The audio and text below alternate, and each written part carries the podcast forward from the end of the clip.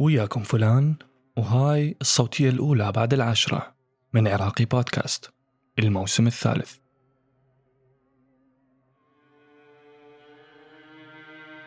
قبل 12 سنة تقريبا كان أكو عائلة عراقية نعرفها عايشة خارج العراق وكان عندهم بنية في بداية العشرينيات من عمرها وتداوم بالجامعة.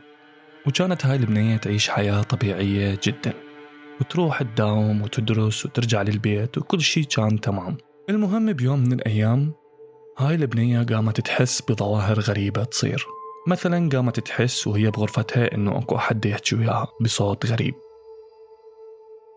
وكانت مرات تحس إنه أكو أحد يمشي وراها من تطلع للدوام.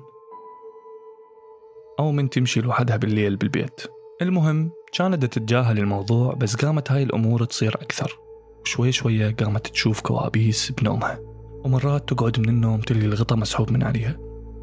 بوقتها بدت هاي البنية من يصير وياها هيج تتذكر حكي أمها. أمها كانت تقول عن السحورة وإنه أكو وحدة من قرايبهم دائما تحاول تسوي لهم سحورة ومن هاي الأمور. طبعا هذا الشيء خلاها تتأكد إنه اللي يصير وياها هو عبارة عن سحر موجه إلها حتى يخرب حياتها ويأذيها ويخرب حياة العائلة.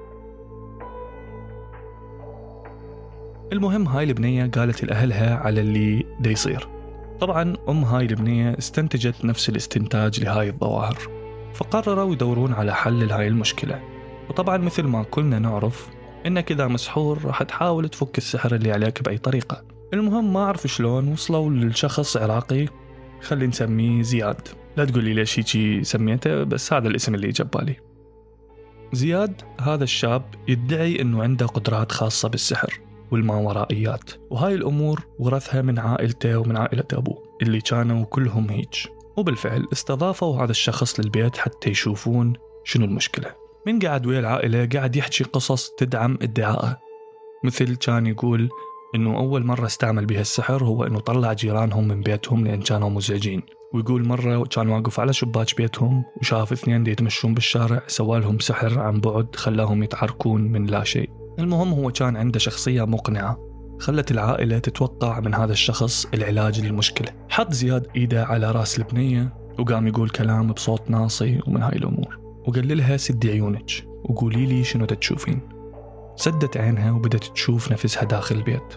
قال لها روحي لحمام البيت شوفي. راحت لحمام البيت قال لها باوعي حواليك وشوفي شنو أكو. قالت له دا أشوف عنكبوت كبير. قال لها زين سألي شنو أول حرف من اسمك؟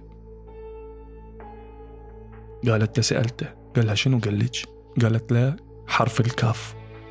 وكل القاعدين انصدموا. زين ليش انصدموا؟ لأن كان أول حرف من اسم قرايبهم اللي شاكين بيها. قال لها زين طلعي وروحي نزلي الدرج. نزلت الدرج وطلعت للشارع قال لها شنو دا تشوفين؟ قالت له دا أشوف أحصنة بيضة وشايلين نعش كبير ودا يمشون بيه بمسيرة. قال لها أكو شي ثاني؟ قالت له لا. قال لها خلاص فتحي عينك.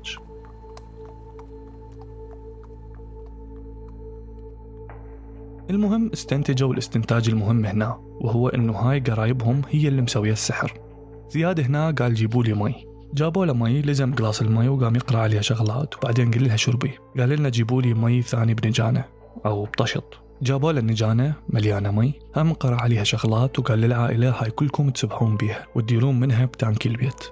أثناء ما زياد دا يحكي البنية انهارت وقامت تتلوى وبعدين أغمى عليها ووقعت بالكاع المهم ورا شوية قامت البنية وزياد قال لهم لازم الأسبوع كامل تستعملون هذا المي بكل شيء. بالفعل سووا هذا الشيء مرت فترة صغيرة والبنية بدأت ترجع تشوف هاي الأشياء وتسمعها وتحلم بيها. طبعا أكو قصة أطول صارت ويا زياد بس ماكو داعي نحكي بيها لأن مو موضوعنا. المهم بالأخير أهل هاي البنية قرروا يأخذوها للعراق. الرجال هناك معروف أنه يعالج هاي الحالات. وبالفعل راحت للعراق ومن راحت هناك عالجها وصارت زينة. ورجعت للبلد اللي كانت عايشة بيه وعاشوا عيشة سعيدة. زين. ليش أني حكيت هاي القصة وشعليها بعنوان الصوتية؟ لطالما كانت الصحة النفسية موضوع محظور بالمجتمع العراقي. مثل هواي مواضيع. ودائما الناس تعتبرها وصمة أو ببساطة يتم تجاهلها. لازم نفهم أهمية الصحة النفسية والرفاهية العقلية ودورها بحياتنا. لأن الصحة العقلية تلعب دور كبير بحياتنا وتفكيرنا وشعورنا وتصرفاتنا. حتى همين تأثر على علاقتنا وعلى أدائنا لشغلنا ونوعية حياتنا بشكل عام. زين ليش الصحة النفسية مهمة؟ خصوصا بالمجتمع العراقي. أولا لأن اهتمامنا واعترافنا بقضايا الصحة العقلية يساعدنا على معالجتها أو على الأقل معاملتها بشكل أفضل. يعني لازم نفهم أن الصحة العقلية ما تقل أهمية من الصحة البدنية. معرفة هذا الشيء حيخلينا نعيش حياة أفضل ونعيش بمجتمع أفضل. لسوء الحظ معظمنا متردد أنه يطلب المساعدة أو على الأقل يحكي عن التحديات اللي تواجهها من هاي الناحية. السبب هو أنه يا أما المجتمع حاليا ما يتقبل الموضوع بطريقة مناسبة وهواي ناس تخاف تحكي له يقولون عليه مخبل لو ضعيف لو مسحور لو ملبوس لو متعمد لو كذاب. يا أما الشخص نفسه يكون عنده قلة معرفة بهاي الأمور. ودائما يحاول يتجاهلها أو يعاملها معاملة غلط. فهذا الشيء ممكن يخلي الشخص يتلقى المساعدة الغلط لمشكلته.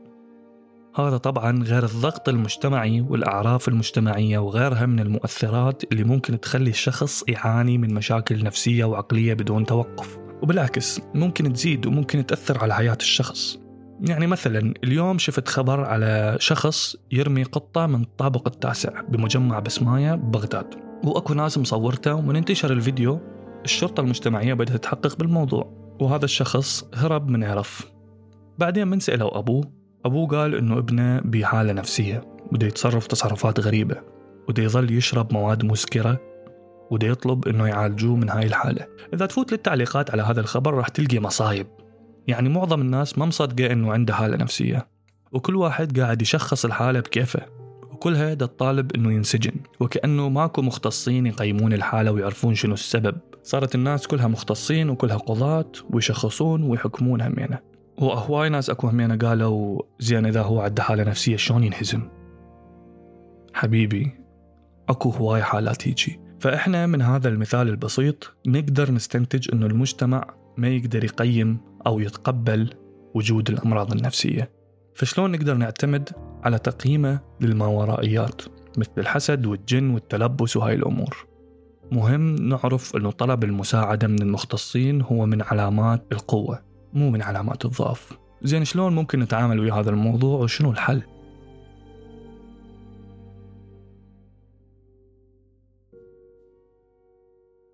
قبل ما نفكر بالحل لازم نتعرف على مصطلح كلش مهم بعلم النفس وهو The Power of Suggestion أو قوة الاقتراح. قوة الاقتراح تعريفا هي لما يكون عند الشخص فكرة يتم نقلها إليه وتصير هاي الفكرة بدورها حقيقية وواقع.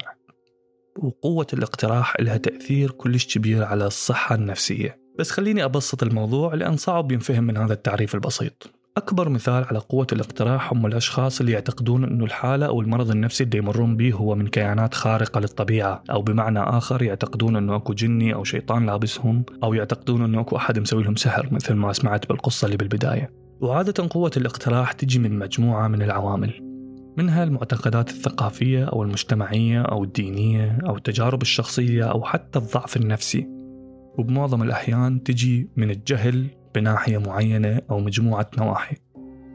طبعا هاي العوامل تعزز هاي المعتقدات وتضخمها وغالبا تكون هاي القوة تجي من مصادر خارجية مثل المجتمع المحيط والمعتقدات الدينية وأفراد العائلة والقصص المتوارثة وغيرها. مو بس هيج الأفلام هم يعني ممكن تكون لها علاقة بهذا الشيء.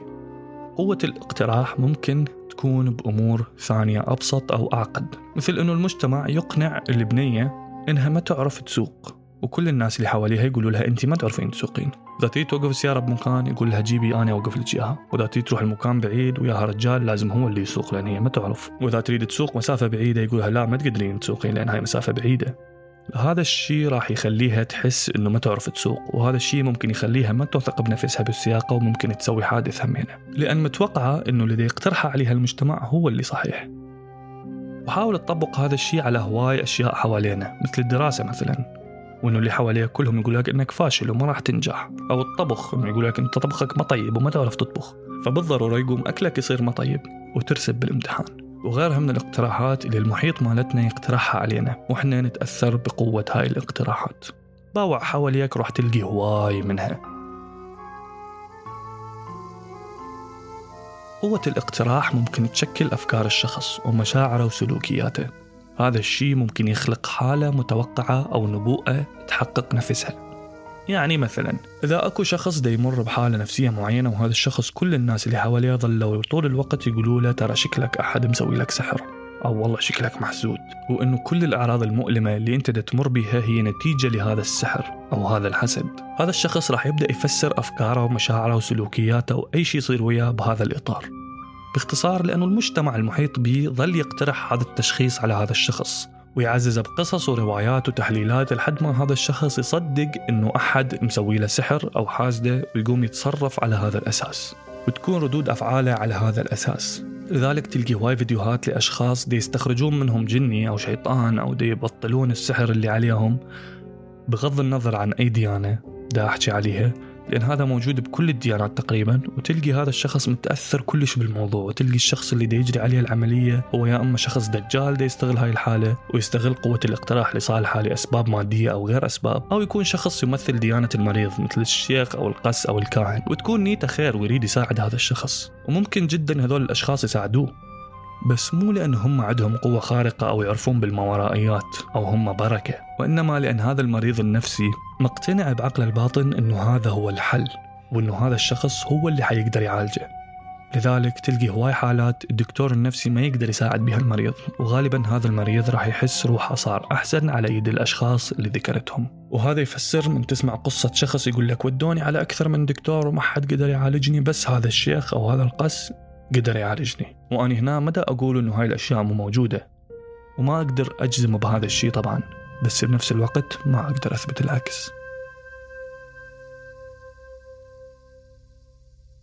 أكو هواي حالات نفسية ممكن الخلط بين أعراضها وبين كونها قوة خارقة للطبيعة من الشخص ينصاب بيها. وراح أذكر لكم بعضها من خلال بحثي البسيط بالموضوع. أول واحد اللي هو الفصام أو السكيزوفرينيا. اضطراب عقلي ممكن يتسبب بإصابة الشخص بالهلوسة والأوهام والتفكير غير المنتظم.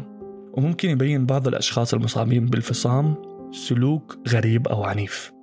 وهذا ممكن يتفسر على أنه الشخص ممسوس من جني أو شيطان أو غيره. عندك همين اضطراب الهوية الانفصامية أو Dissociative Identity Disorder DID هاي الحالة يكون بها عند الأشخاص شخصيتين أو أكثر.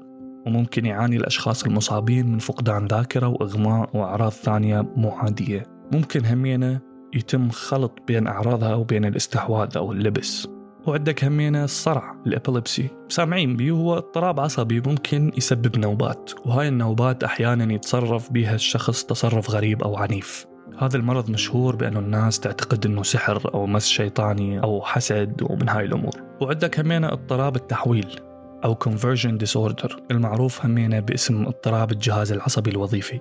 وهو اضطراب عقلي يخلي الشخص يعاني من أعراض جسدية. ماكو إلها سبب طبي مثل الشلل أو التنميل أو العمى أو الصمم أو النوبات. مع أنه الشخص ما عنده أي أمراض عصبية أساسية تؤدي لهذا الشيء. فتلقيهم يقولون إيه هو جلده صار هيجي لأنه الناس مسوي له سحر فتغير لون جلده أو صار أعمى. وإنما هو بس مرض. وعندك همين فتشي اسمه التمارض أو المنينجرينج وهي حالة معروفة وبعضنا سويناها حتى نروح المدرسة من كنا نقول أوه بطني توجعني ما أقدر أداوم. بس الموضوع أكو ناس تاخذه إلى أبعد من هاي السالفة من سالفة بطني توجعني. وإنما المريض يقوم يختلق الأعراض أو يضخمها بهدف الوصول لبعض الفوائد مثل التهرب من الشغل أو الدراسة أو أنهم يطلعون من سجن أو هيك شيء فيبين الموضوع وكأنه أحد مسوي له سحر العلاب سجني. وهي ما تعتبر مرض نفسي وإنما حالة نفسية أو سلوك نفسي ولازم نلاحظ إنه هاي الحالات اللي ذكرتها هي عدد قليل من هواي حالات نفسية اللي ممكن تتفسر على إنها ظاهرة غير طبيعية. زين هسه فهمنا موضوع قوة الاقتراح. شنو الحل؟ شلون ممكن نعالج هاي المشكلة؟ معالجة قوة الاقتراح داخل أي مجتمع بما فيها العراقي هي عملية طويلة ومستمرة وتحتاج التزام طويل الأمد بالتعليم والحوار وتعزيز الفكر النقدي والفكر المستقل وتشجيع الأفراد على أنهم يستجوبون ويقيمون أي معلومة توصل لهم مهما كانت ثابتة بهذا المجتمع. وبهالشكل راح تتطور عقلية المجتمع وتصير أكثر مرونة وأقل عرضة لقوة الاقتراح. والأهم أنك أنت دائما لازم تخلي ببالك أنك معرض لقوة الاقتراح. فخليك جاهز.